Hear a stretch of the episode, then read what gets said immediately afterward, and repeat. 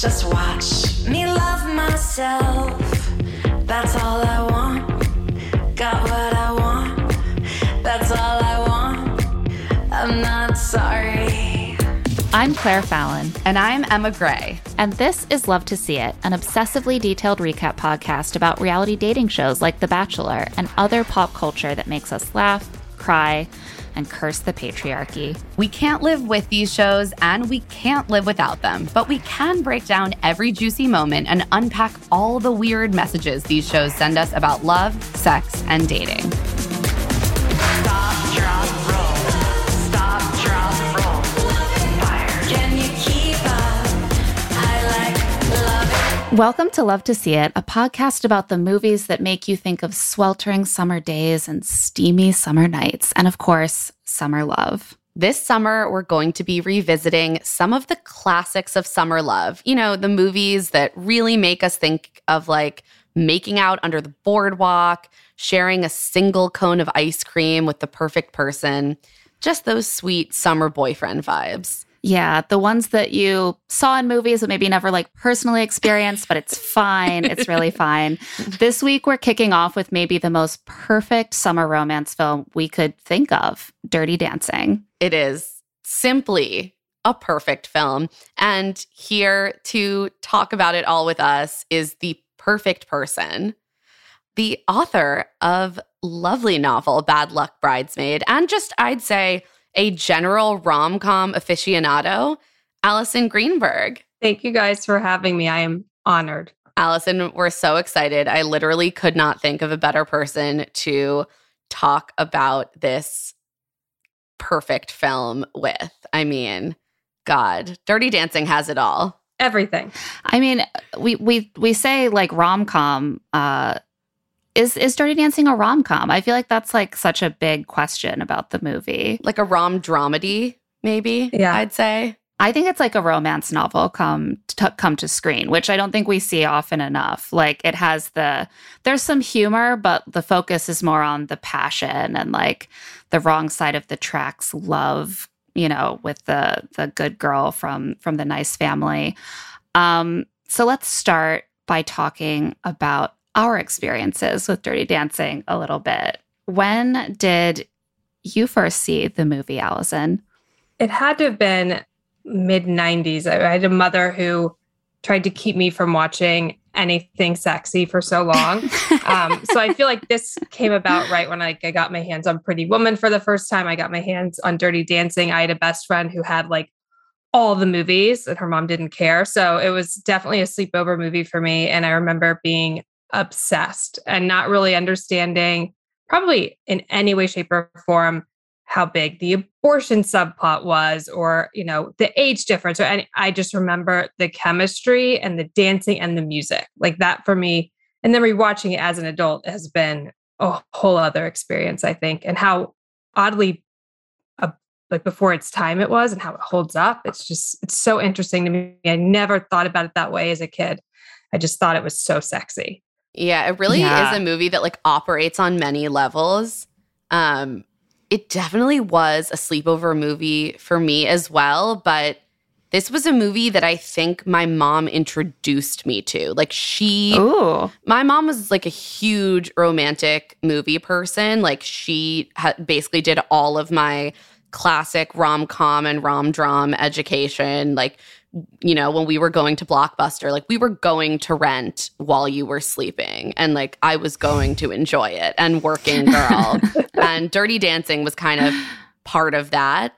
And then it was totally a movie that I would watch with friends on VHS at sleepovers.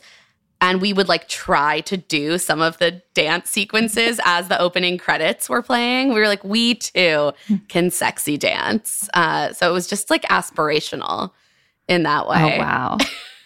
I mean, the movie came out in 1987, so we could all have seen it as early as our parents would let us. I could have seen it as an infant, but I think I actually didn't see it until I was well into my teens. I'm trying to even think back. I think that I was in the house that we didn't move into until I was, like, 17. because it just, we never happened to watch it at any of my sleepovers. My best friend and I used to watch Moulin Rouge like every time we had a sleepover, which I think is actually in the same genre of sleepover movies. I feel like there's actually some, they're like cousins a little bit in terms of the vibe. Yeah.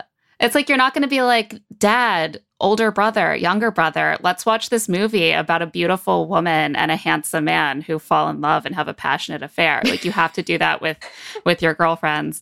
But I think that when I first saw it, a lot of it went over my head as well. Like, the abortion subplot just sort of feels like a bit of a MacGuffin in a certain sense at that age. You're just like, oh, something has to happen for Johnny and Baby to have to spend all this time together learning how to dance. And Penny's off somewhere having a procedure. I don't have too many questions about that. Yeah, you're like, yes, this feels essential, but only in the sense that it is obviously what brings our main characters together. Yeah. So it can sort of subtly like wash over you, which I think is part of the movie's brilliance. Yeah. Oh, yeah. And it plays into that, like, it's like the narcissism of young love that, like, every teenage girl watching relates to. They're just like, all I can think about is, like, how me falling in love with a handsome man is, like, the only thing that matters. Like, everything else is peripheral. Rewatching it later in life, it seems much, much more striking and prominent. Did you guys rewatch the movie recently? I did it last night, and I had my daughter playing like Legos and drawing below me, and she's 7. And so she would look up every time there was music and dancing, and then look back down every time there was some, the darker dialogue. Instrumental comes in. Yes. And she's like, this is sexy dancing. That's what she told me. She's not wrong. She's so sad. I mean, the 80s were so cheesy. I actually rewatched Top Gun, because I went and saw Top Gun. I rewatched the original as well in the past week, and it's the vibe of the 80s. It was like just insane chemistry that I don't think you can get away with it now. Like the sex scene and that dancing that turns into the sex scene. I don't think it just, no one else could do it but them. Like, that chemistry was so great. And same with Top Gun. Like, the chemistry was so great that you can have these bizarre backlit silhouetted sex scenes that are slow moving and way too close up on faces. And you're like, wow, this is sexy. You're like, they good. Sold it. They managed to sell it beyond the cheesiness of it. It feels like a bit of a culture gap, just like generationally, where I'm like, did it seem insanely corny at the time? Or did it just seem like this is the way to be sexy back then and everyone takes it very seriously? Because I'm watching the scenes where Johnny is being really sexy, doing his ballroom dancing, and in his little, like, tiny tank tops. And I'm like, that just isn't what sexiness looks like now. It's hard to take it seriously. And yet you also get seduced by it, as you say, because they're able to bring that chemistry to play on you. But, man, I guess the whole decade, everyone was just, like, really into cheesy shit. And they no one was like slamming people against walls. It was more of just like this slow moving. It was sensual. Sensual. That's the word. Now we're like, choke me and throw me against a wall. And then we were like, now we have shows like Netflix's premier romantic drama, Sex/Life, Sex/Life, which, if you, I mean, it's corny in its own way. Corny in a very different way. Corny in a way that doesn't work and is extremely self-serious. In a much grimmer way. Yeah. A much grimmer way. It's like we go from like, let me just like gently lay you backward and swing your hair around in a circle and then kiss your neck, to like, we're having sex in a subway tunnel. Like, that's... that's the date. It's take it or leave it. Literal railing. Yeah. So... I've also rewatched it, and I have to say, felt a lot different rewatching it as an adult. There's a lot more that you notice, but let's get into the blow by blow a little bit. Yeah, I think we need to do like a little condensed summary before we kind of go into the themes that this movie brings up, because it brings up a lot, and there's a lot of like meaty shit to kind of dive into. Claire, do you want to? You are the consummate. This is my moment. Yeah, this is your moment to shine. Give us the blow by blow. I will be silent for the rest of the episode. No. So it's set in the summer of 1963. This is something I think I actually didn't understand when I first watched the movie, which is that it was a period piece. Like it was set 25 years before it came out. Because when you're a little kid, you're like 60s, 80s. It was in the past. Seems like in the past. Old stuff. I think the idea that I didn't really understand that period pieces existed before today. I was like, stuff that's in the past is all from just the past and it's contemporary, and stuff from now can be set in the past or now. It's different. So it is set during one summer at Kellerman's, a resort in the Catskills. And our heroine is Baby. She is the younger and I would say pet daughter of Dr. Houseman. Oh, yeah. Yes, a doctor from New York who's just like a do-gooder, sort of social justice-minded man, and he's very proud of his daughter who has similar values and aspirations. She wants to go to Mount Holyoke. She's going to start in the fall and study, like, the economics of developing nations or something and, like, change the world by studying economics, which... And going to the Peace Corps. Tell me it's the 80s without telling me it's the 80s. Yeah, and she's going to go to the Peace Corps. Mostly his other daughter just sucks, so, like, he puts all his love and hope into Baby. Oh, I wrote, her older sister, Lisa, wishes she brought more than 10 pairs of shoes. This is her personality. Poor Lisa. That's all I was thinking on my rewatch. I was like, oh, man. And that song, It's Worse Than You Remember It, where she does that song. Brutal. I actually rewatched it twice this weekend. And it was worse the second time somehow, even in that short of a span of rewatching. Poor Lisa. She just wants to have the coral shoes that go with the dress and for her hair not to be frizzy. And you know what? I sometimes I have similar aspirations, so... Yeah. And so it's a sort of classic Catskill resort summer. There are merengue lessons, there's charades in the lobby, there are events where they all try on wigs for some reason. There, you know, every night they have dinner with table service, there's swimming, there's pinochle. And amid all of this, I think that the Housemans are supposed to be there for about 3 weeks or a month at the end of the summer. Baby becomes really fascinated with the dancing instructors, Johnny and Penny. Penny used to be a rockette and is a very talented dancer. Johnny is just Patrick Swayze, that's all. Just a really incredibly handsome, talented dancer. And one night, she is being escorted to the kitchen by the son of the resort owner, Neil Kellerman, who is trying to squire her through this month of the summer. Neil? And I just have to say, is such an incredible character upon rewatch. He is like perfectly played and so repellent. I love it. They didn't try to make his character nuanced. He is just deeply unpleasant. And he escorts her to the kitchen to impress her with like an after-hours treat. And she sees Penny crying in a dark corner. And she summons Johnny and sort of just hangs around while Johnny deals with the situation and learns that what's going on is that Penny is pregnant. She had been involved with Robbie, who is a Yale medical student and waiter, who has also incidentally been flirting with Baby's sister, Lisa, and that Robbie got her pregnant and is now refusing to pay for an abortion, which is also illegal. But they do have a hookup. They know someone who could do it. They just need $250. And so Baby tries to help by getting Penny money for the abortion fund by telling her father that she just needs $250 to help someone for a non-illegal reason, for definitely not illegal. Of course, she just can't tell him what it is. Also, I just want to say that like $250 in 1963 is like equivalent to almost like $2,500 today.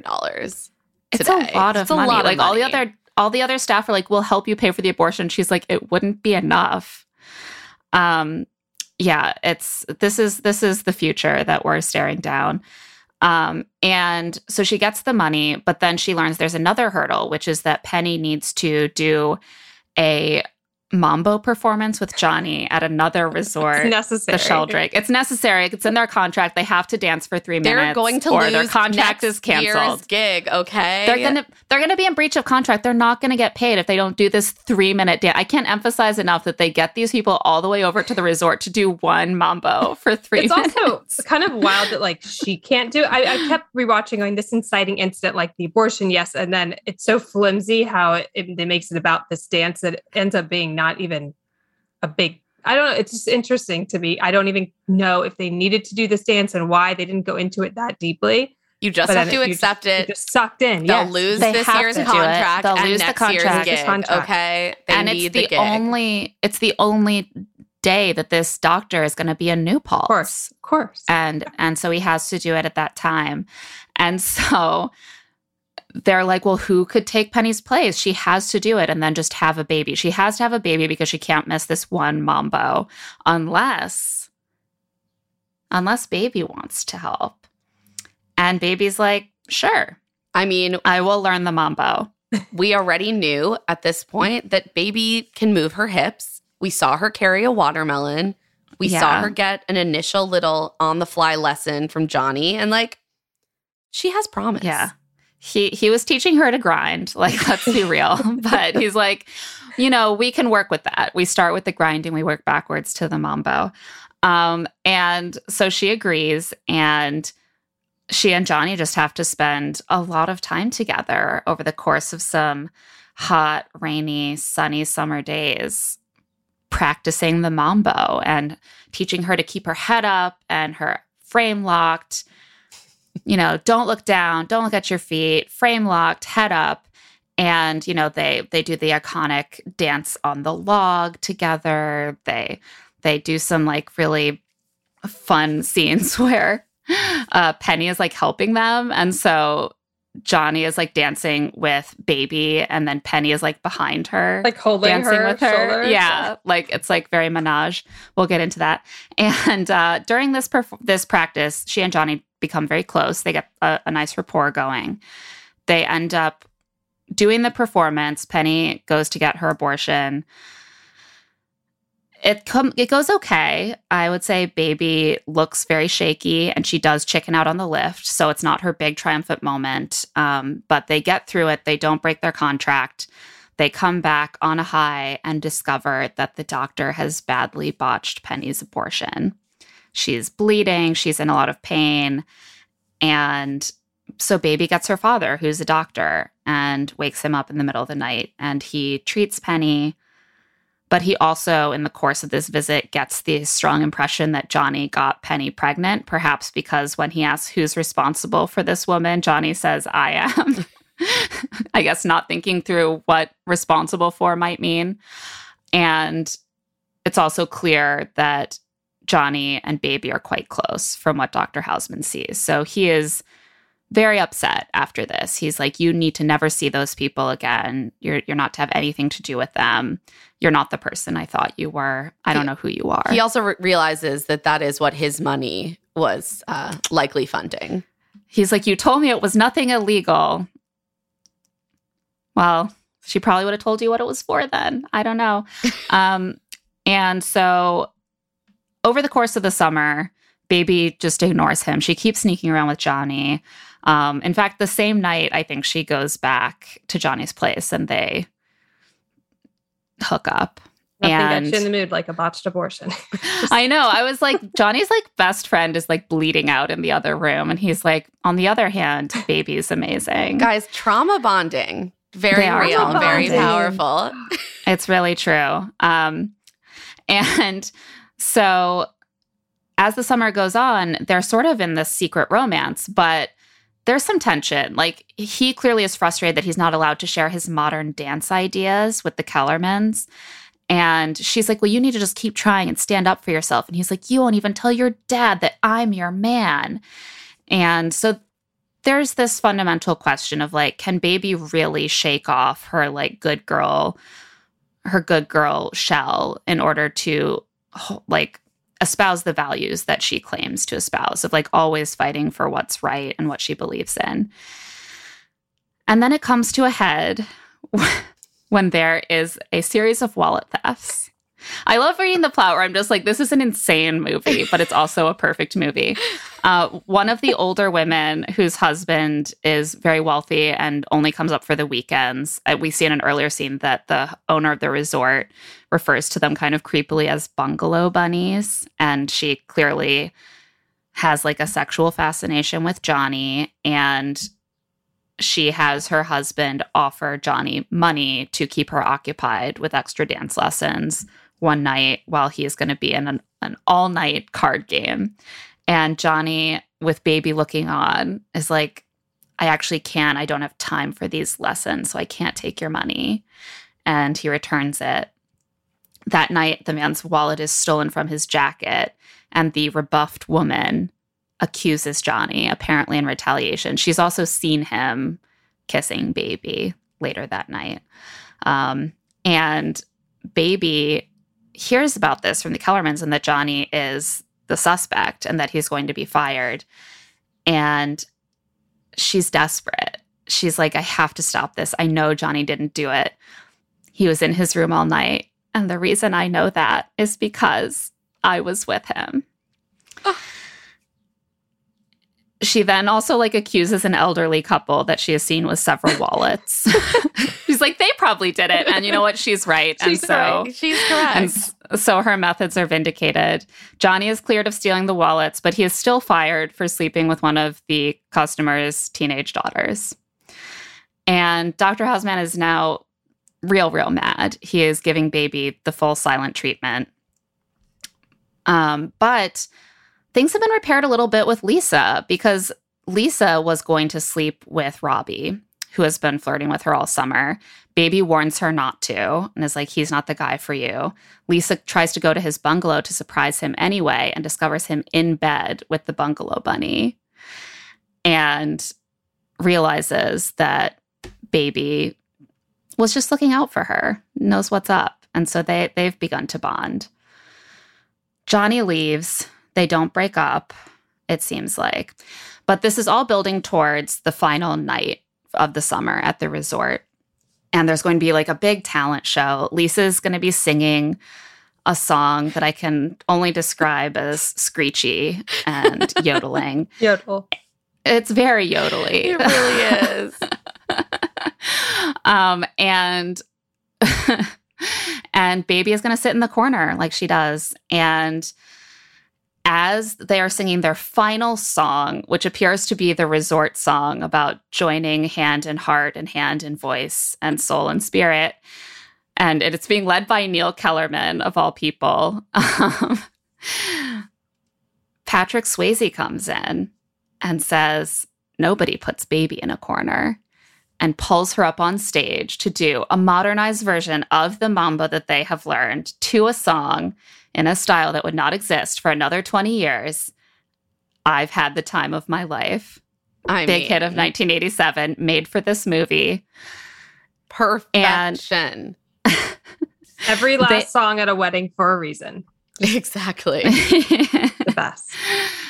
They do their spiced up modern version of this song. All of the staff that we have seen having much more free and creative dance sessions at their after parties together are waiting in the wings, and they all come and join in the dance. And then the guests all join the dance, and everyone's dancing to these Cuban rhythms and like more like modern music. And this is the scene where everything kind of comes together and is resolved, because during this song, Dr. Hausman also learns that Robbie, not Johnny, was the one who knocked up Penny.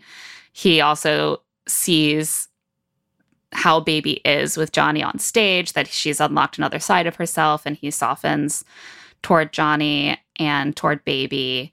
And everyone just kind of comes together in this beautiful uniting moment where their differences don't feel so meaningful, and they're able to join hand and heart and voice and hand together. And that brings us to the end of the movie. Oh, it's beautiful. Did I miss anything? No, that was incredible, so Claire. You really just like went for it. And I think that you hit all of the high points. we can, you know, go a little deeper on certain details in our thematic discussion. But I feel like if anyone hasn't seen this movie, you get shame the idea. No, first also of all, shame on you. Also shame yeah. on you. Also shame on you. Also, why would you deny yourself that joy? You know, you could just be happy for an hour and a half. Why not give yourself that? So there are so many things we want to talk about in this movie, but Emma, I know that one thing that was really important to you to discuss was just the setting of the movie. Can you get us started? Yes. So I have a lot of feelings about the fundamental Jewishness of this movie and its setting in the Catskills, specifically in what was colloquially known at the time as the Borscht Belt. Kellerman's is kind of based on like a really famous Catskills resort, Grossinger's, that existed at the time. And like these sort of long-term family camps were like a really, really key part of specifically like middle-class Ashkenazi Jewish life from like the 20s to the 60s up to like the 70s, I think is when most of them ended up closing down. Although I will say that recently, the region and a lot of these old resorts have had a bit of a resurgence, I think in part because of the pandemic and people having like more flexible work schedules and stuff. But yeah, I love how this movie is really, really Jewish without being sort of without it being so overt. Like that is not really something that is discussed overtly, but it's coded everywhere. Obviously, the resort is called Kellerman's. And I think that Eleanor Bergstein, who wrote this movie, did an incredible job of showing the way that this segment of the Jewish community both formed these social and cultural traditions because of anti-Semitism. You know, a lot of Jews weren't allowed into like country clubs and the more waspy resorts in the Catskills at the time. And this was sort of like this alternative little Jewish summer society that ended up emerging. And at the same time, the movie really doesn't shy away from like its in-group critique about the classism and the underlying racism that could exist in these like white, wealthy Jewish circles. And like that just, I think is so, so smartly done. And it just like Dirty Dancing really captures kind of the end of the Borscht Belt's golden era. Mm-hmm. And I fucking love it. Allison, I know as a fellow Jewish lady, did the Jewishness of the movie strike you? There's like the next time watching it, and I watched it, I think like a year and a half ago, and then watching it again, it totally struck me. And I think also, you know, if it's set at 1963, we're not that far out from the Holocaust too. So these places were so important for rebuilding Jewish identity and, you know, and celebrating Jewish identity. And then also, you know, I look at Robbie and I'm like, oh my God, that's the guy who my dad would have totally given money to for medical, you know, this is a nice Jewish guy, mm-hmm. male medical school. And if my dad had seen me dancing with Johnny, he would have lost his mind. And it felt like very much like, you know, a situation I could have seen myself in that time and with, you know, a class divide, but also with this Jewish identity that was so important to a race that was rebuilding itself, to people who were rebuilding themselves. And I think it's so interesting that those places don't really exist anymore. It's sort of, they died out in the 80s for the most part, which is now feels almost really problematic. It's so much of this, of watching this is so problematic because it feels like so much in this movie is necessary to talk about again, or we need safe havens, or we need these things in place that, you know, we thought we wouldn't probably in 87.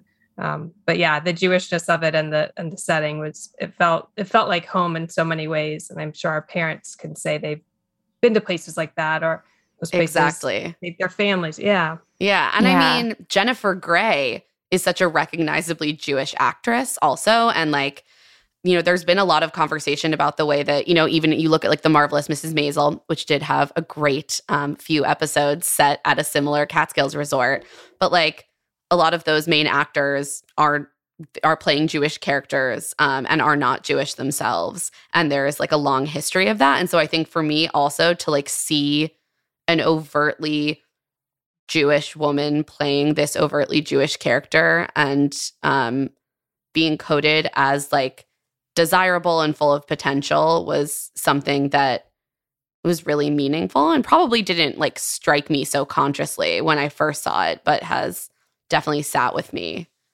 since then. Agreed.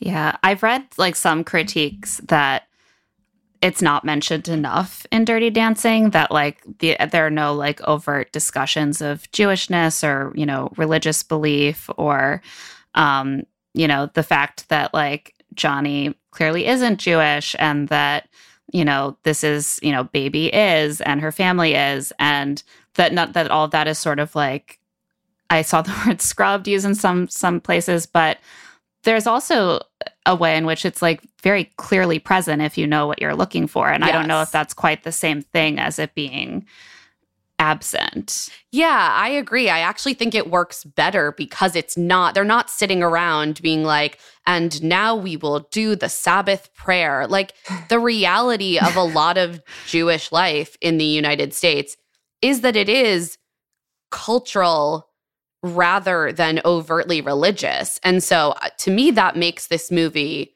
more honest about the Jewish experience and more familiar to me personally. And certainly this was like based in large part on experiences that the writer Eleanor Bergstein had as a child, going with her parents, her doctor father and her mother, to Borscht Belt resorts, and also like engaging in secret like basement dirty dancing. So, yeah. You know, there is like an honesty, I think, kind of baked into the screenplay. I love the detail that in 1997, she described herself as a teenage mambo queen to the New York Times. Apparently, I Was a Teenage Mambo Queen was actually the alternate title for the movie because a lot of people actually objected, including some of Patrick Swayze. The co-stars. Patrick Swayze hated it. And I understand, like, it. I think that that's one reason I didn't watch it for so long. I was such a prudish little Catholic schoolgirl. And it does sound sort of porny, I think, that I felt. And that's what the objection was at the time. Like, how are we going to get people to come see this movie in theaters? It sounds like a porn.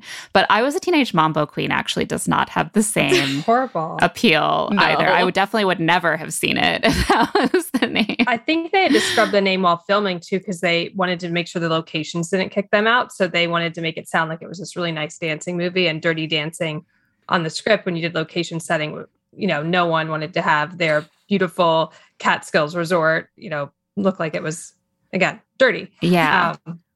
Basement dancing or, you know, whatever that evokes.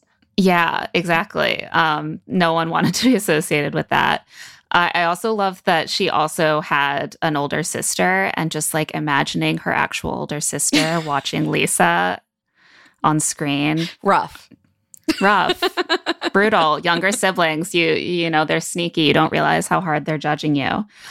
I think that there's a lot even to dig into with what we've already touched on about this element, like the, you know, the good Jewish boy Robbie and the entertainment staff like Johnny, and the divide between how they're perceived by the owners of the resort and the parents. But I think we should take a quick break, and then we'll be back to talk a little bit more about the class and racial politics of Dirty Dancing.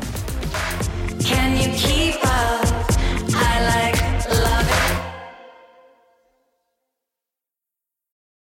And we're back, and it is time to talk about some of those deeper issues that are kind of subtly embedded into Dirty Dancing. As Claire said before, you know, obviously these resorts existed in part as a reaction to anti-Semitism, but there also were these very obvious hierarchies even within that subculture. And that's something that Dirty Dancing, I think, does a really good job of illustrating. You obviously have the guests, some of them being very powerful, either connected to the resort owners or like privileged guests like the bungalow bunnies, who are known to kind of spend a lot of money and so are sort of given greater leeway by the staff. And then you have kind of the first tier of staffers, those like golden Jewish, well-educated, you know, summer job kids who are meant to consort with the daughters as the owner says in a just very beautifully, even the dogs. Yeah. Thank you, Max. Gross. No one wants to feel like their daughter is too much of a dog to be flirted with by a waiter who goes to Yale Medical School. Oh, exactly. Oh, my God. But I thought that scene was actually really important to kind of setting up what the expectations are. It's not a light touch. It's very heavy-handed. It's overt. They're like, to be clear, these guys are supposed to flirt with the guests. And those people, those non-Jewish, largely poor, potentially not college-educated entertainment staff, they are kind of like the bottom class of this like resort society. And Max is like, your job is just to keep the guests happy, teach them some dancing, but hands off. Like, do not touch anyone. This is not part of what's on the menu for you, the way that it is for these Yale-educated, nice Jewish boys. Yeah, it's like this is these girls are going to marry those guys, right? You're the eye candy, and that's your job. There's something about this scene that made me think about debutante culture a lot, I really loved the book about debutante culture in England and the U.S. The season that sort of dug into one world in which people, try to set up a way for their moneyed daughters to meet the right young men. And this is its own very specific version of that, which is like, you have a good job, your son goes to college, and in the summer he works at a resort to make money to buy a nice car. And, then he'll go back to like law school at Harvard in the fall. And your daughter is going to be at the resort taking dance lessons and like fixing her bangs. And she's going to be introduced to these young men who have a good work ethic and a good pedigree and a good education. And like, you don't really see like young adult men as much in the guests. Like, this is a professional ladder that they're climbing. Like, they're going to go to college and start working as soon as they're maybe out of high school. And the daughters are being a little bit more decorative, even as they get their like MRS degrees. And then they mingle in these controlled ways. And that's a whole different question from like, if you're a professional like saxophonist in the band or whatever, like you're not supposed to that you're not one of the people that the wealthy, lawyers and doctors who come to this resort want for their daughter. And so it is a lot about like making sure that your young daughters are paired off in the way that you see fit. I think this movie also just is so sharp in the way that it critiques the biases that can exist even in a community that is itself like overtly and proudly liberal. Like, this is not the same as debutante culture in the sense that that's like a really fundamentally conservative WASPy tradition for the most part. And I think the things that drive those forces within the Jewish community, like, they come from a different place, right? Like, in a lot of ways, it is a reaction to oppression. And at the same time, there is that like anxiety that you can sense about the like precarious place that Jews occupy, especially within the United States, especially post-Holocaust, and this like desire to curate how your kids will exist and carry on those traditions moving forward. And that's why we see like, Dr. Houseman wanting Baby to be educated, wanting her to explore her passions, but like in the right way. In the way that will keep her safe, in the way that will allow her to eventually partner with someone who's like worthy of her, quote unquote. And he has very specific limiting ideas of what that like worthiness connotes. Another moment that like really struck me rewatching it was when Neil Kellerman is like talking to Baby about what she's studying. And he's like, yeah, after the summer, me and some of the bus boys are going down south. We're like going freedom riding.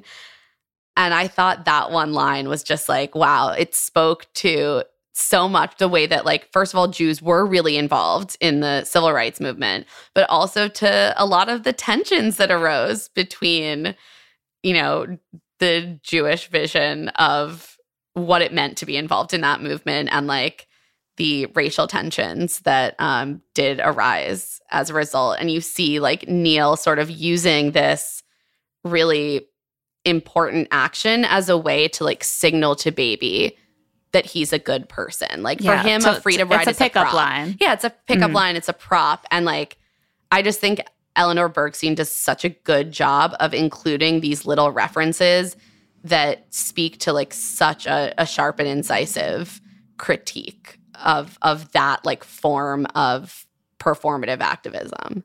And of, like, having the, I think this movie's just so ahead of its time with talking about privilege. Yeah. Right. And acknowledging the privilege of all these people there. And, you know, they don't need the money to get through the summer, and they can go and, you know, be civil rights activists if they want. They can do whatever they want and use it as a pickup line, or Baby can just hand money over to a problem and fix it. And I think it's, like, you know, Penny and Johnny do a great job of helping Baby to acknowledge her privilege and understand it. And maybe they're a little harsh on her too, because I think actually in so many ways her standing up to her father and asking for these things is a big deal for her as a character.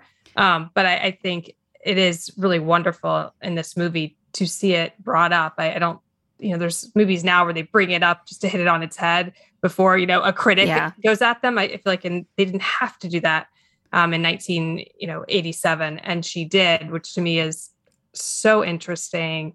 And to that point, like, I don't think that they're being harsh on her in a sense of they want to punish her for having privilege, or, like, they're just like, now I really have one up on her. They're coming at Baby from a perspective of, here is a, like, to us almost a child. Like, we've worked for years, we take care of ourselves, we live in a hard world where there's no leeway given to us, there's no safety net. She doesn't understand any of that, and she wants to be here in these tough conversations and offer solutions. Well, she needs to prove to us that she has what it takes to really be part of this. And if she doesn't, then she can go back to, like, playing pinochle with her family, or, you know, solving jigsaw puzzles. And that's them protecting themselves, right? Like, from someone who wants to kind of, you know, moonlight, you know, or, as Robbie gracefully puts it later, slum it, you know, and have a little bit of fun by, you know, goggling at the glamorous dancers with their exotic problems. And once they see that she's kind of good for it, they're like, great, she's our best friend now. We love Baby, our 18-year-old, like, Mount Holyoke bound best friend. It is this kind of more subtle version of, like, I think the enemies to lovers trope that you see in a lot of, like, hit you over the head Hallmark movies, where it is, like, two people who are fundamentally good but have their own sets of baggage and their own sets of preconceived notions for, in large part, good reason, especially, you know, when it comes to Johnny and Penny. And by way of, like, having challenges thrown at them, and also dancing, because it's the universal language of love, they are able to, like, overcome those preconceived notions and, like, fall in love. It's even Grumpy and Sunshine, I would say, because for her, she loves him the second she sees him, right? And he looks at her, and I think the problem with Baby is her name. First of all, they infantilize her the entire movie, but I think he doesn't take her seriously from the second he looks at her. And so I think for him, yes, maybe enemies to lovers, but I saw it kind of as, like, a definitely more heightened and more, you know, smarter, intelligent kind of Grumpy and Sunshine, right? Where she is, the world has only, the road has only ever been paved in gold for her. And for him, it's been a fucking rough road where the car breaks down. And I think it's just seeing him kind of, seeing her sunlight shine on him and him finally, like, embrace it is what makes this movie so sexy. And, like, and what also brings her out of this Baby space, right? Which is what she's trying to break out of the whole time. Yeah, no, I think that's a really smart point. I think you're completely right. And, like, because I have read a lot of romance novels, including some that came out a long time ago that don't hold up. politically, so to speak. But there is also a genre of romance novels that is about, like, young girls being kind of trained by their partners to be kind of like the ideal partner for them. Anyway, this isn't that bad, but like, there, I think it does sort of fit somewhat into this genre where, like, she is being, like, initiated into the ways of, like, sensuality by Johnny and being, like, taught his way of being in a dance and therefore sort of by extension, like, in a physical and or romantic relationship. And that's something that is just a classic rom-com staple, like the virginal girl who is sort of inducted into the ways of the world by a man who is, like, maybe he's a rake or he's sort of more experienced and hardened in certain ways. And from him, she is, like, shown the whole world of sensuality. Yeah. And he's also, like, she's given this kind of freedom of exploration. Like, I think at the end, you don't necessarily feel like these people are going to be together forever, right? Like, we're in that, and that's kind of the beauty of the summer romantic narrative as a whole. Like, it gets to be self-contained and still feel complete. Like, on vacation, you're allowed to explore different sides of yourself. Like, I just watched the new Hulu rom-com Fire Island. Ooh, oh, it's fantastic. Yeah, it's very fantastic queer rom-com, but it plays with a lot of these tropes about what it means to, like, be in a different setting and get to try on different versions of yourself, and then, like, what that can kind of unlock specifically romantically. And I think that this movie does the same. It's like Baby's path has been clear. She knows what her role is within her family. She knows what her role is within the world, or she thinks she does. And suddenly she meets Baby and Penny, and she's like, the world is so much bigger than my community. Like, and the dancing is a stand-in for that freedom and that exploration. Yeah. Like, suddenly she can move her hips and her waist in ways she never thought she could before. And, like, how fucking freeing is that? Let's talk just briefly about the watermelon scene, one of the most iconic scenes in this movie. So good. This is when Baby really gets involved in the social lives of the staff before she has seen Penny crying and gets even more entangled. She has sort of befriended the young man who carried their family's luggage, Billy. And he turns out to be Johnny's cousin. And she sees him struggling with two watermelons headed up to someplace over the hill. And she's like, let me help you. Let me come with you. And he's like, no, it's staff only. Like, your dad would kill you. You know, I'd be fired. You can't come. But she talks her way in. She carries a watermelon with him. And there's a moment where he takes both watermelons and he turns his back to the double doors and he just bashes them open with his back, and they fly open, and he drops the watermelons. And the room is just packed with couples of all different, like, races dancing in a way that Penny has never seen before, because it's the staff. It's not just, like, the waiters. It's the people who are professional, like, resort workers and entertainment workers. And unlike the sort of the ballroom that we would see for the customers, it's, you know, it's not just a homogenous group. It's people who are Latinx, it's people who are Black, and people who are from working class backgrounds, and they're all dancing in this way that is completely new to Baby. And so it's like this whole new world in so many ways has just, like, exploded open in front of her. I just love the way that he just bangs the door open, and it's like, bam! I think the first time I saw the movie, I thought that guy was going to be the love interest. Me too. He's super cute. He's really cute. I need more on Johnny's cousin. And he was warm and sweet and just kind of like, I feel like he was like the tour guide into that life. You know, just the opening, again, like the opening of the door to that life, and her just not being able to speak after she sees this and sees Johnny, you know, and just the I carried a watermelon line, and then she chastises herself for it because it's all she could say. Oh my God. Baby is the greatest romantic lead. She's just so relatable and awkward. And Jennifer Grey does such a great job of embodying that. Like, it's I love it. Second guessing the thing you say to the guy you have an epic crush on, you know, after seeing the world he runs. And I think it's, yeah, as you said, so relatable, like beyond. Yeah. And Johnny is like negging her hard. He's like not even talking to her directly. He's like, what's she doing here? And then all of a sudden he's like, let me teach you how to grind your hips on my pelvis. Why not? That's I feel like this scene was really like the forebear to that Julia Stiles in Save the Last Dance scene, oh, yeah, where she's like in the club and like bouncing. I thought you were talking about her Juilliard audition. Oh, which is talk about that. That is a dance scene that really did age well. I have rewatched it recently, and I'm upset that I once thought it was good. But yeah, no, I mean where she idiots. Like is that just token white girl who like cannot move her body in any sort of graceful way. I'd say Jennifer Grey makes greater strides, but I was going to say earlier that Dirty Dancing ran, so Save the Last Dance could walk. Like, it's like we took a huge step back. We really did. But I do think that there is a similarity, and that's one thing I wanted to talk about here, in that it fits into a similar genre of like, here's like a girl who is, you know, white and also Jewish in this case, but, you know, she has a world open to her that is more diverse and, you know, starts to learn more about the obstacles faced by other people who don't have her privileges.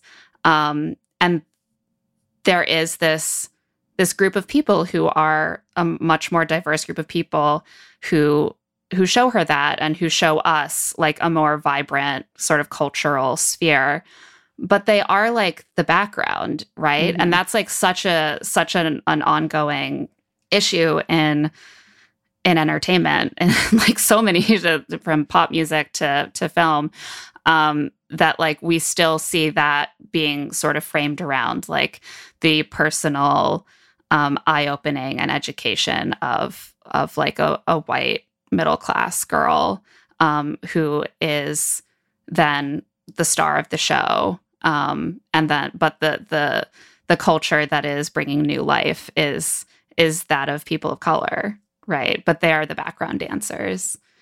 Yeah, no, that's definitely something that I probably didn't note when in my first years watching and loving this movie, and something that feels much more obvious now. And it is like an uncomfortable thing to grapple with. I do think that because of the movie's focus on so much of the like cultural landscape of that moment, it does certainly I'd say it feels a little less tokenizing than say like Save the Last Dance, which I think in a lot of ways really doesn't hold up. But yeah, I think that you do feel like you're on a journey with someone who has a lot of learning to do. And it's like, it is like at what human cost does her learning get to happen? And I do credit this script with at least levying consequences on someone like Johnny. Like Baby has an awakening where she's like, I'm going to, in some capacity, give up my privilege to do what's right. Like, I'm going to tell my father that I've been dating Johnny. I'm going to admit to things that will, like, affect my social standing. And yet, Johnny still gets fired. Like, I think the movie does a good job of showing that, like, Baby's newly awakened, more honest principles are not enough to change a system, and that people can still be harmed even if you personally have like a political and cultural awakening. Like, you're not necessarily going to positively impact people for whom that awakening wasn't necessary because it's their lived experience. Yeah, and she has that whole, once she tells her father everything and their relationship goes to shit, and she goes to Johnny and she finds out he's still getting fired. And she's like, so I did this for nothing, right? She gets so upset because she thought her putting herself on the line would mean that the world would be better, you know, the truth would make the world better. And she realizes it's not the case for some people, right? She has certain privileges that were her, you know, where she can say what she needs to say and she'll still be fine and he won't. And the world will still spin in her favor and not his. And I think it's, you know, I think that it does a good job of sort of showing her a little bit of loss of innocence for somebody who's been very sheltered. And, you know, privilege comes with being sheltered, right? It's she's a privilege to only have seen X, Y, Z out of life. And to think that if you show someone's a good person, that it's all going to be okay for them. And that way of thinking, it doesn't happen for her in this movie, right? He still gets fired. Her relationship with her dad goes to shit because she put herself on the line. She realizes this rosy way of thinking, you know, isn't real life, I think. Yeah. Yeah, she's just like progressively putting more and more of herself on the line over the course of the movie. And that's sort of her arc. That's like, first, she's just asked her dad for some money and he doesn't even think about it because he has money. And then it's like, you need to come see my friend who had a back alley abortion. And now you know what I mixed up in. And then it's, I was up all night banging the dance instructor. You know, like she's really giving up more and more of the sort of good girl persona that has allowed her to be daddy's girl for so long. And yeah, it still doesn't pan out, get you anywhere. Exactly. And you have to be willing to make those sacrifices anyway. I think that like her dad is such an interesting character because he's like the epitome of the really good-hearted, liberal guy who still doesn't really understand his own prejudices and his own blinders and the way that he sanctions kind of the flirtations of Neil Kellerman, even though he's like, seems like just a terrible person or Robbie and is willing very quickly, on the other hand, to see someone like Johnny, who isn't in his in-group, as morally questionable.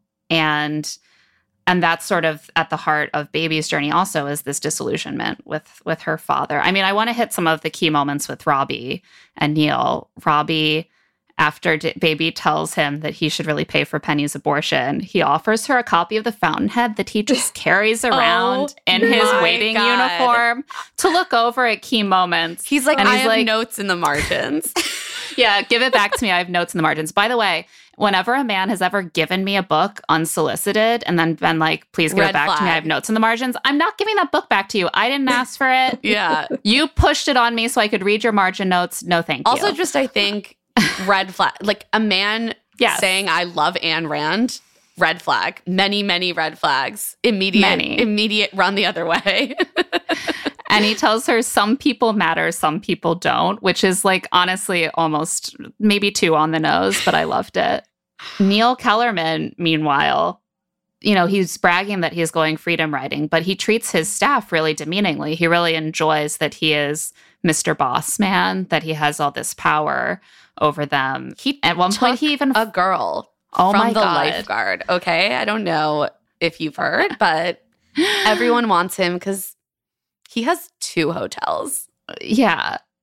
I'm the catch of the county. Your father will be happy if he knows that you're with me. Catch of the county. Oh, it's so good.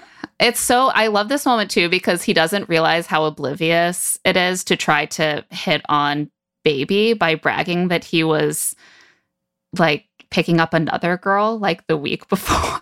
And also he's such a great like repellent romantic figure because it is that like classic thing where a man is just like really like hitting all of his high points. He's like, I'm nailing it. I'm telling the lifeguard story. I'm talking about how I'm such a good person. And the whole time Baby's face is just like blank, like she's dissociating, staring off into the distance, not responding. And he's like, yeah, this is going great for me. Sealed the deal. Yeah. I love that this story, too, is him basically telling someone else's joke. And he's so proud of himself. He's like, the lifeguard asked, what does he have that I don't? And she said, 2 hotels. And then he laughs and laughs. And I'm like, that's not even your joke, man. Like, you're not impressing anyone right now. Just out here stealing from more talented, creative women is what I see there. I think we should take a quick break, and then we're going to be right back to talk about the abortion subplot. Can you keep up? I like...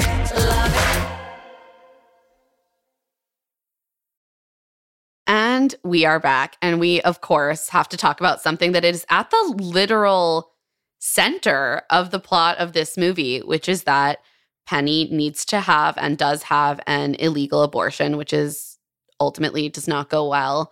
And something I found really interesting in reading about the history of this movie in preparation was that Eleanor Bergstein fought really, really hard to keep this as part of the movie and very intentionally put it at the center so that if someone asked to take it out, she would be literally incapable of doing that without like undoing the entirety of the plot.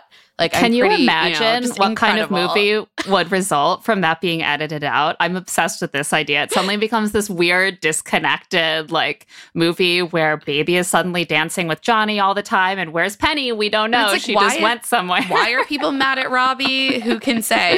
Why is he even Robbie's a bad guy for reasons. Because he just reads The Fountainhead. That's the only evidence that he's bad. Like, enough. Yeah, that's honestly. For some reason, he just really wanted Baby to know about Ayn Rand, and that's how she knew. Yeah, no, she's talked about it pretty openly. She said in one interview, I think with Vice, that the studio came to her and said, quote, "Okay, Eleanor, we'll pay for you to go back into the editing room and take the abortion out. And I had always known this day would come and that I could then say, honestly, I would be happy to. But if I take it out, the whole story collapses. There's no reason for Baby to help Penny, for her to dance or fall in love with Johnny. None of these things will happen without the abortion. So I simply can't do it, even though I'd be so happy to do what you want." And they lost their national sponsor as a result. But she was getting this fucking movie made. Well, and she like made it a period piece so she could put it, so because it came out in 1987, Roe versus Wade was a thing, right? You could have a legal abortion, women could. So people were like, why even make this a subplot, right? Why even make this a movie that sits in 1963 where abortion's illegal? And she sat there and like point blank told us what we're all facing now, which is It might not always be legal. Which is the sickening part of this movie, is that you watch this and it's like what should have been a cautionary tale is now coming back again. Right. At the time, I think she was very much like, younger generations need to remember that this was the thing so that they don't take the right to safe and legal abortion for granted. And like, how chilling is that to watch back now as these rights are under active assault, as we are on the verge of potentially this week, Roe likely being overturned. It is a really crazy thing to watch a movie and understand that there were a lot of people who have known for a very long time that, you know, our rights were not guaranteed.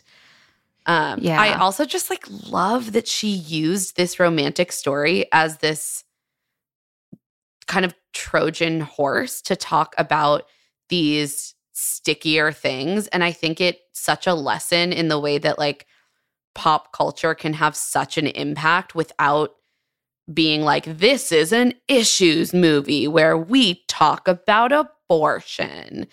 Like, I think in the initial interviews and commentary about the movie, it wasn't even commented on as much as some of the other elements there. And it's something that I think was always important to Eleanor, but something that she said, like in that same interview with Vice, she said that she didn't really realize how much the abortion subplot had impacted women watching until she got a call from Irene Carmon in 2010 to do an interview for Jezebel. And Irene was asking her a lot of questions specifically about the abortion and about, you know, the racial issues that the movie brings up. And in this Vice interview, she said, quote, "Honestly, that's the only reason I made the damn film. There were plenty of films about love and romance, But if they tried to take those political things out, I wouldn't have knocked myself out to make it. Real people have to have abortions even as they're dancing and falling in love, and real people have to go off to Vietnam or Iraq, and real people are in the streets in Black Lives Matter marches. You can't separate a cause from the story of people's romantic or sensual or happy lives. And I love that. It feels like such a mission statement for those of us who are engaged in either like creating more lighthearted narratives or analyzing lighthearted narratives for a living, which is all three of us. And it's just cool to see how she was like, yeah, I'm just going to like make this movie. I'm going to fucking get it made the way that I want to see it made. And I'm going to like let it just sit there and have its impact. And it like really did. Yeah. I mean, I think that's like, that is like the tagline for the movie. Like you can't separate a cause from a story of people's romantic or sensual lives, because it is this just a story about how sensuality and social justice are not only two separate things, they're inextricably intertwined. And like at the beginning of the movie, Baby doesn't understand that, and neither does her dad, and neither does Lisa. You know, none of them really understand that it's like their family is in two little halves, and there's the Dr. Houseman and Baby half that's just like all that matters is minors trapped in mine shafts and famines and getting a degree in economics of developing nations so that you can fix that. And Lisa's just like, all that matters is shoes and whether they match my dress. And by extension, sort of her mother is the person who is the guardian of feminine beauty with Lisa. But then over the course of the movie, Baby accesses this other side of her that cares about music and dancing and sex and love and pleasure. And that is the same thing that brings into her life actual real-world engagement with injustice and with politics. And those things she realizes they aren't separate at all. And that's ultimately even what brings her closer to her mom and her sister, is that she has tapped into that side of herself and she's seen the value of it. And I think that's really beautiful. Like it is something that you can't just take out of the movie, because it's the point of the movie, is all of this stuff is linked. I just love this movie. Me too. I also love just seeing, you know, Lenny Briscoe and Emily Gilmore together in Wedded Bliss. He's so good too. And that scene where he's looking over the lake and she comes to talk to him and says, like, you know, he let her down too, and his chin quivers, and I'm like, oh, it's such a good moment. It's such a good moment, because this is a character, for all of his faults, like he does help Penny without judgment, like without judging her in that moment, right? He comes to her aid. And I think there's not a lot of doctors who would have done that. You know, I think there is. You see, he's a good man at heart. He just he'd like his kid to be in a certain place, you know, and she doesn't fit into that mold that he had just prayed she would fit into, and that she had fit into for so long. And that moment between them where, you know, where she knows she's let him down, but he's let her down too, is just. Oh my God. That's so good. That is so beautiful. That whole speech is so perfectly delivered, and like, oh my God, I get like choked up just thinking about that scene. It really is perfect. And one of the beautiful things about the ending of the movie is that it does ultimately bring Baby and her dad back together, right? Like they can have this, maybe they're less tightly linked, you know, they're not like always going to be in step with each other, but they have a much more honest relationship, and you can see how that honesty will serve both of them moving forward. Like that is in part the task of raising a child to adulthood, right? Is like that letting go, and that saying of I've done my job. I've like instilled what I believe are good values in this person, and now I need to let them go live those values in the way that they decide. And it's beautiful. It is. I mean, it's a movie about her like breaking out of being daddy's little girl, right? Which is actually very limiting in a lot of ways. And we see that like Lisa can wear lipstick, but if Baby's wearing it, he's like, take that off your face before your mother sees it. Like she's expected to have this like sort of infantilized purity that is supposed to go hand in hand with her value system and her social justice causes. And that's actually a way of like, yeah, of keeping her in her babyhood. And she has to become an adult woman and have that moment where Johnny is like, my partner, Frances Houseman. That's her real name. She's a woman. She's not a baby. Also, nobody puts baby in a corner. Nobody.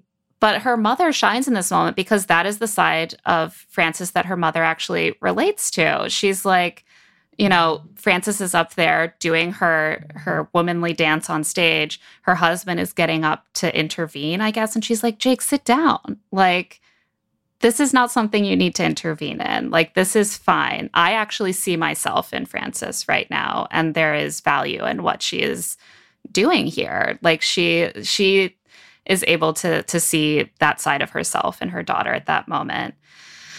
She's and like in I feel awe like, of her daughter. Yeah. And her whole family is like better off too, because then Lisa is closer to her father because he hasn't idealized one daughter at the expense of the other, who does, you know, seem like kind of she sucks because she wants to get a maid fired because her lipstick is broken. But maybe she's learning to be a better person through the course of this film as well. At the end, she's dancing with Billy, so she can't be that bad. There's hope for her yet. Yeah, I have hope for Lisa. I do too. Lisa's just trying to decorate the world, and we have to respect that. Oh, I felt for Lisa in that moment. That's early in the movie when, was it Robbie? So they're talking to Robbie, and her father is saying, baby's going to save the world. And they're like, well, what are you going to do, Lisa? Oh, Lisa's going to decorate it. Knife just right into chest, twist. Rude as fuck. So rude. And with that innocent little look on her face. I know. Should we talk about the chemistry between our two leads and what's really at the center of this movie, which is, we've been dancing around a little bit, but let's just like get into the love story. I mean, yes. Patrick Swayze and Jennifer Grey have some of the most insane on-screen chemistry that I've maybe ever seen. It's so hot. It's out of control. Oh, my God. Maybe it's partly because they didn't like each other that much. And so there is something. There's some crackle in the air between them. I saw an interview with Patrick Swayze's widow talking about how in that moment when he would get frustrated, she was like, you got to use it. And she's like, isn't it interesting how there is this kind of like fine line between frustration and anger and just like insane romantic passion, and how that they were like the direction of the movie was like helped along by that. And the director of the movie was a documentary filmmaker. And so he did capture certain scenes that were just really what happened between the two of them, and use them in the fictional narrative. Like, Allison, I saw yesterday when you were preparing, you posted a little video on Instagram of the iconic scene where they are practicing the dance, and Baby keeps laughing as Johnny is like sensually dragging his hand. So it gets a little side boob. Yeah, a little side boob graze. And she just starts giggling every single time. And I always found that scene to be like so captivating. Like, oh my God, so realistic. Who wouldn't laugh when someone's like, this hot guy is like tickling their boob and like right under the armpit, which is a really ticklish place. And then you learn, you're like, oh no, that he was really frustrated and she really couldn't stop giggling. And, the director was just like, keep rolling. And then they used it. And then that whole Lover Boy scene, too, was like rehearsal. Yeah. That was just them on rehearsal. And it's so wildly, weirdly sexy. Like, weirdly sexy. Yeah. I read something that said they were like getting into character, and I was like, wow, they really committed to getting into character. I was like, I didn't know that what I wanted was a man to like crawl on the ground and mime lyrics to me. But like, it turns out it is. I don't know. But is it? Because, like, if that happened in real life, I would definitely laugh. I'm picturing Adam doing that now, and I'm like, oh, God, no, don't do that. But Patrick Swayze. I think part of this whole romance is her being, as I said, trained and initiated, but like into taking this shit seriously. Like at first we see a lot of her laughing, and then by their seduction dance scene after the botched abortion, she is not laughing. She's like, yes, we are stroking each other's necks sensually, and I am dipping my head back and letting my hair fall almost to the floor. And like none of this is funny at all. And they get out of that car, though. I was watching this scene when they get out of the car right before they learn about the botched abortion. And they've had this sort of, she's dressed, they've had their kind of weird dance where they did okay, but she didn't do the lift. And she's changing in the back of the car as he drives home. And he's kind of catching glimpses of her in the back seat. She jumps over to the front seat to sit next to them. They drive up, and as he like opens a door for her, and like they're kind of holding hands. It's so interesting. You feel like something's maybe about to happen, but then there's the botched abortion. And the movie does such a great job of like making you lean in and think they're going to be together. It's this really nice slow burn, I think, that we don't sometimes get enough. And, you know, by the time she shows up at his door and it's like, you know, I'm worried that I'll never feel this way again. She says it better. I'm watching that line.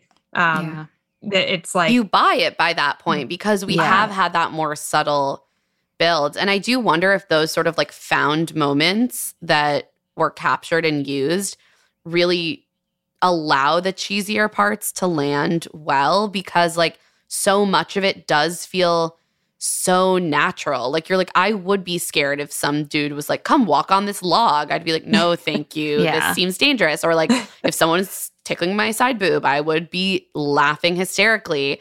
And so, it just makes it allows you to buy into their connection so much more because you feel like Baby is like sort of has this wry self-awareness about how ridiculous the whole thing is. Yeah. And it's like, it's a trust building like relationship, right? Like, and part of that is laughing together. And also part of it is dancing on a log together, being terrified, and he doesn't let you fall.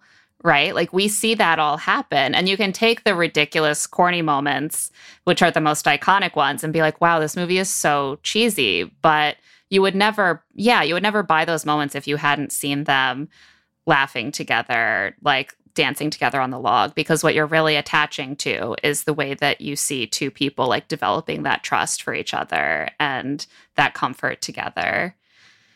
They do a good job of like the summer, right? It's the summer fling of it all, but also like his kind of brokenness and his, I think what was interesting about his character is to learn that like he would kind of fall for these women who we realized were using him. And you expect a character like that to just use women, to just, they're beautiful. And this will be the first woman he's ever fallen for. And that'll be Baby. But I think it was such an interesting character moment when he's like, you know, these beautiful women and you take interest in me. And then I realized they're using me, and he was hurt by that. And I think there's something, you just want to hug his character when you learn that, right? Yeah. And I think that was an interesting, I wasn't expecting that. I agree. And you do see Baby even in that moment make the assumption of like,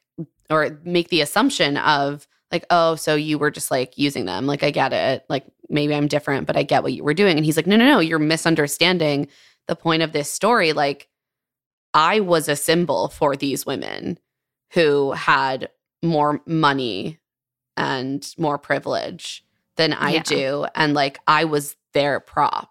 And that isn't really a role that we often see men being put into. And so it does like offer, I think, greater depth to the character. And like you, especially I think as a woman, you can connect to that story and like feel for him.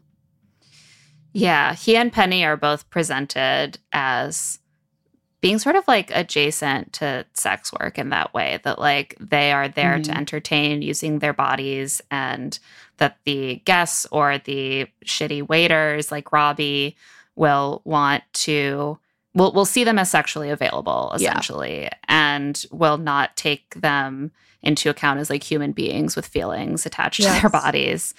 But they don't see themselves that way. Like they don't see themselves as sexually available as part of their work. And that's been abused for both of them.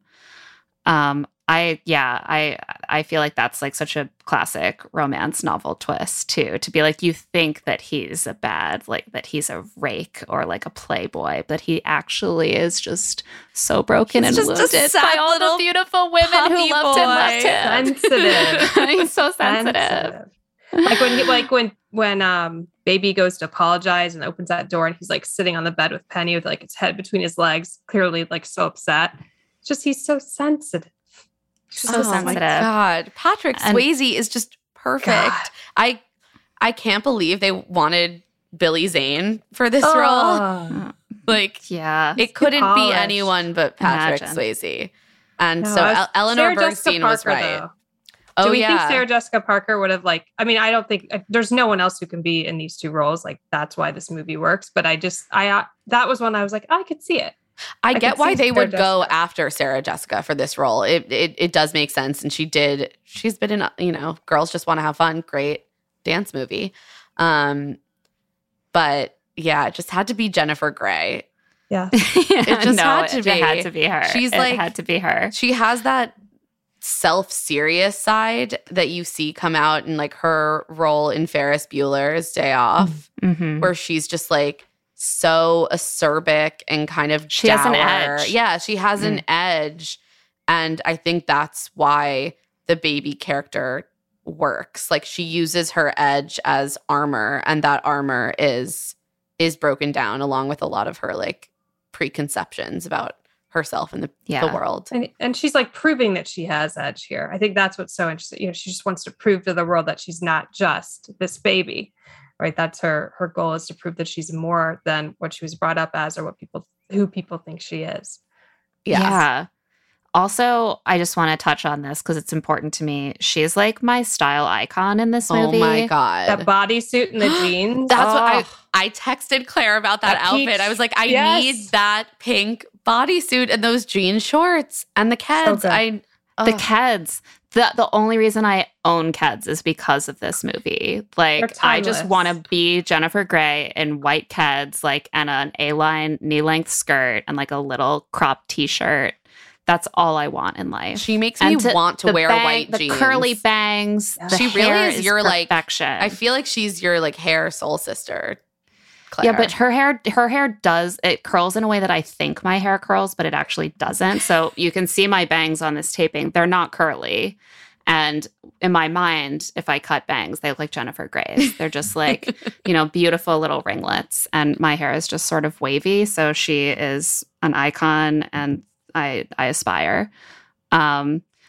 So she's supposed to be actually sort of like not stylish. Like, that's her. She's like the ingenue, but also sort of like she doesn't fit in. She's not the pretty girl like her sister. Her sister at one point is like, I always like used to look up to you. I was like, Baby's weird. Like, her hair sticks out. She dresses funny, but she's better than me. And I was like, well, she also is cuter. Like, I don't know. Her style is just better. Her sister's hair is so bad the whole film, by the way. It's like, so 60s. Yeah. That's the thing about doing this kind of period piece is like Jennifer Grey has hair that's very 80s. And it's like, well, that's not cute for the 60s. And her sister has good 60s hair, but it looks very stiff and like artificial by the 80s, which is all about perms. Oh my God. Jennifer Grey. Yeah. Ahead of her time. Yes. Truly. So I think we've come to a point where it's time to do final thoughts about this movie, because otherwise we're just going to keep going. I know. I'm like struggling to wrap up because I just love everything about the movie. And so I'm like, let me tell you about this other thing that I really like about it and this other moment that I just personally want to talk about. But I think, God, overall, this is just such a great example of the summer romance genre. It hits so many of those like feel-good tropes while also really being a movie that has weight behind it. Like, there is so much to tease out, and it does it in such a smart and sharp way. And like, I will forever be a little bit in love with Patrick Swayze as a result of seeing this film at a formative time. Yeah. Allison, how do you feel about Patrick Swayze? Would you that your type? If his ghost shows up, you're in. Yes, just in. I mean, 100%. I feel like Patrick Swayze is everyone's type in this movie. I think even a man might melt. It is just, there's just something a little bit broken and perfect and sexy and accessible about him. There's a sensitivity and a vulnerability that I think male leads at that time were really afraid to go there. And he went there, and there's a reason that this movie is iconic. I think it is a lot Jennifer Grey, and I think it's a lot him. Like, and I think the fact that it's smart is why it holds the test of time, and we can watch it now. We're not throwing that many stones, which is rare, by the way. Mm-hmm. So look back mm-hmm. at these romance or rom-coms and say how it holds up. Like, it's rare, but that chemistry is like even more rare, especially for a movie in, you know, the 80s. Like, they could have gone all cheese, and it just, the fact that we're watching it and still swoon. I mean, I think I texted all caps yesterday, Emma, like, swoon. Like, it's just, you swoon. Yes. These two guys. Yeah. And he's really not my type in the traditional sense. Like, same. He's so, like, square-jawed and buff and, like, blonde. But, yeah, you can't help but fall in love with him because of that vulnerability that you're describing. And even, like, the cheesy dance moves, I'm like, you know what? Yeah, I'm in. I would be on board. Yeah. Women everywhere believe that they can do a lift if they just hang out in the water for long enough. This is a myth. I'm going to put it out there. Requires other skills. I did, during research for this episode, watch a 2018 Super Bowl ad that I had missed that is a riff on the final dance sequence featuring Eli Manning and Odell Beckham Jr. And Eli Manning does lift Odell Beckham Jr. into the air. Okay, so if you're a professional athlete, they're just very strong. Yeah. You just have to be strong and you have to trust each other, right? Trust is so important. That's my main takeaway from this movie. Also, just the perfect summer movie. Apparently, it was filmed in autumn in Virginia and North Carolina, and the weather was actually quite inconsistent. Cold for a lot of it, and then too hot in North Carolina. But the impression that it gives of just a true, like, summer, so many summer storms, like, so much, like, steamy-looking rain, and, like, the hair frizz that Lisa gets from all the rain, and, like, you know, you're inside and you're hot, but there's rain pattering on the windows and you're doing a jigsaw puzzle. It just, like, you can almost smell the cabin and, like, the rain on the trees. It's just, like, the essence of summer. And after this, I think that these resorts are going to have a comeback because I am going to want to do this every summer. Like, what an amazing thing to do with your family, too. Like, yeah. As a parent, I'm like, I want to go to one of these places. And pay a lot for dance lessons and probably not sleep in my room at all. Exactly. I mean, honestly, it sounds like I'm not a parent, but this looks like a gift to parents. You're like, we can all go together. My kids will be taken care of. I will get to hang out with my friends. There's good food. I don't have to cook it. Like, seems like great. Summer camp for kids and adults. Why do we not have this? Yeah. Bring it back. So, new mission, guys. Bringing this back. I'm just saying. That's my number one priority. Yeah.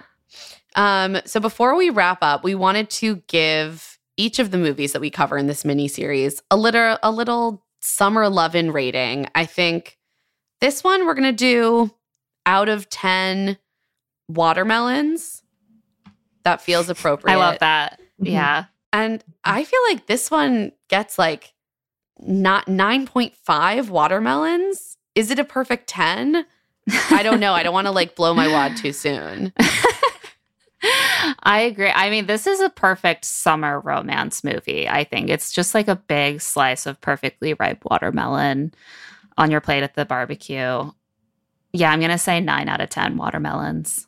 Since this is I'm a visitor, I'm saying 10 out of 10 watermelons. Yeah, you're like, I have nothing to lose. This just 10 out of 10. It's you leave that movie and you feel fucking great. Yes. Oh. That's it. I felt so incredible. I immediately started watching it again, and it was a great decision.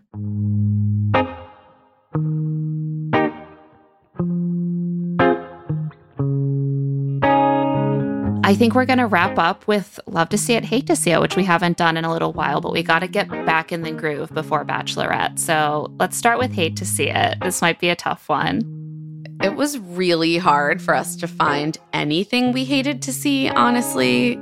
I think I am going to have to go back to what we talked about before and just like, this is, you know, years and years ago, and conversations being had in the mainstream about this are much different than they were at the time, but it is an example of like the culture and the people who make the culture, people of color, being sort of used as props and background for like a white lead couple and main characters.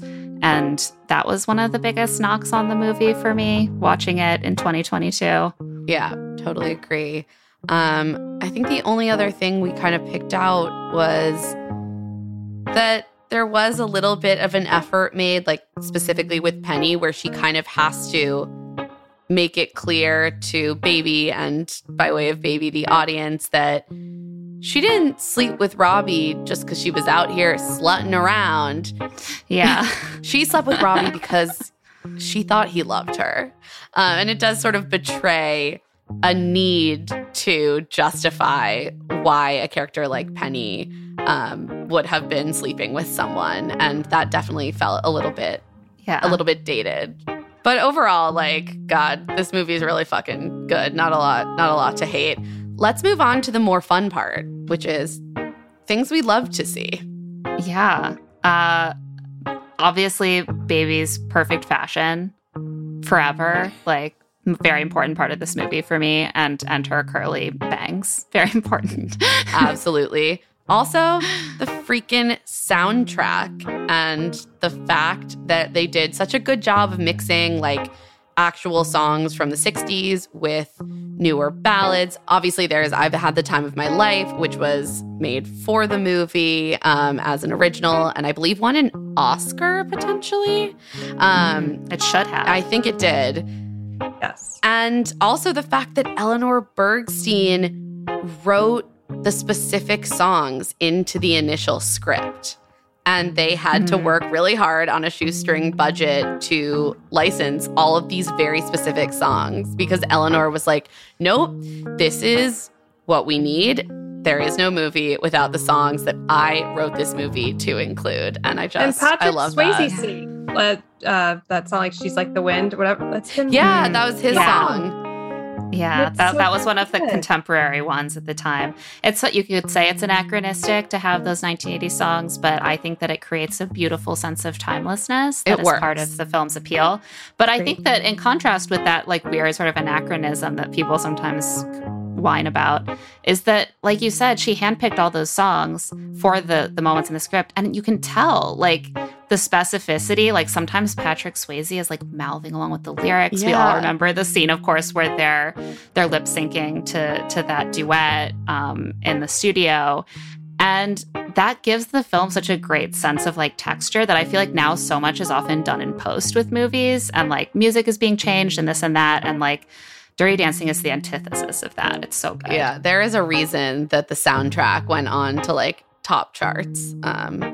Something else we love to see, as we've talked about before, the absolutely smoldering chemistry between our leads. I don't think we have to talk any more about it because we already have said a lot, but, like, it's so good. We love to see it. The dancing, love the dancing. 10s across the board for me. Even at the Sheldrake. It was perfect for what it was. I love that they didn't have Baby nail that dance too hard in her first time out, because you need to know that it's hard to be a professional mambo dancer. It's also the kind of dancing where, like, they made her get very good, but not to the level of Penny and Johnny. Like, it felt like a heightened version of what one could, like, realistically learn if you were practicing very hard for a month. And also the dancing, like, they just all look like they're having a great time. And I think that's such a key part of it. Something else we love to see is, of course, Baby's speech telling her dad that, you know, he taught her these high ideals, but calling him out for not really showing and living those ideals in the way that he, like, purported to be. And yeah, just that line, I'm sorry, but you let me down too. Freaking tearjerker. Parents are humans. They're not infallible. Okay.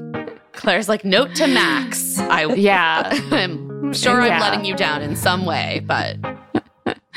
No, it's a healthy part of growing up. I loved seeing Baby's mom, Marge, getting her moment when her dad can't quite understand baby anymore because he's blinded by his own preconceived notions of who she should be. And Marge is like, step back, Jake, I got this. That's my daughter. Oh, it's such a great moment. And finally, I just love the entire ending sequence. Like, it does offer this kind of alternative, very rainbow-like vision of what the future could hold. But it works. Like, the cheesiness of it works. And it's just, you get to see everyone dancing together, crossing cultural and class lines by way of just this, like, joyful movement. And it's beautiful. And in the center of it all, Baby and Johnny. Making out. And her dad is like, I'm fine with this now because he did not get Penny pregnant. And so it's good. I love it. Allison, were there any moments that you wanted to add? I mean, you really covered them. I think that... I know. We were like, every moment in the movie was the moment. Every moment. But that end scene is just amazing. And when he's singing Time of My Life, like, and mouthing those few little words to her, it is just so sexy. I mean, it's a moment that could be so cheesy, and it's wildly sexy. I just can't... Emma's just like, yeah. I'm like, oh, I gotta watch it again. That scene... It's everything. This movie is like the triumph of cheesy. It's like, yeah, cheesy can be sexy. Cheesy and persevering. We're going to make you feel it. Yeah. Not everything needs to be cool, okay? It can still be really sexy. That's it for Love to See It with Emma and Claire. Thanks to our guest, Allison Greenberg. Love to See It is produced by us, Claire Fallon and Emma Gray, and Stitcher. This episode was edited by Tamika Weatherspoon. Our theme music is by Tamar Haviv, and our art is by Celine Chang. Josephine Martirana is our executive producer. If you like the show, please rate us 5 stars and leave a review. And of course, help us spread the word about our show, especially to your friends who used to listen to us as Here to Make Friends. If you want to get in touch, you can always email us at claireandemmapod@gmail.com with your questions, voice memos, suggestions for other shows or movies you'd like to see us cover in the Bachelor off-season. You can also find us on Twitter and TikTok at Love to See It Pod and Instagram at Claire and Emma Pod. And you can find our newsletter, Rich Text, on Substack at claireandemma.substack.com. I'm on Twitter and Instagram at Emma Lady Rose. And I'm at Claire E. Fallon. We'll be back next week with another summer loving classic, Grease, with Allie Barthwell. Can you keep up? I like love it. Stitcher.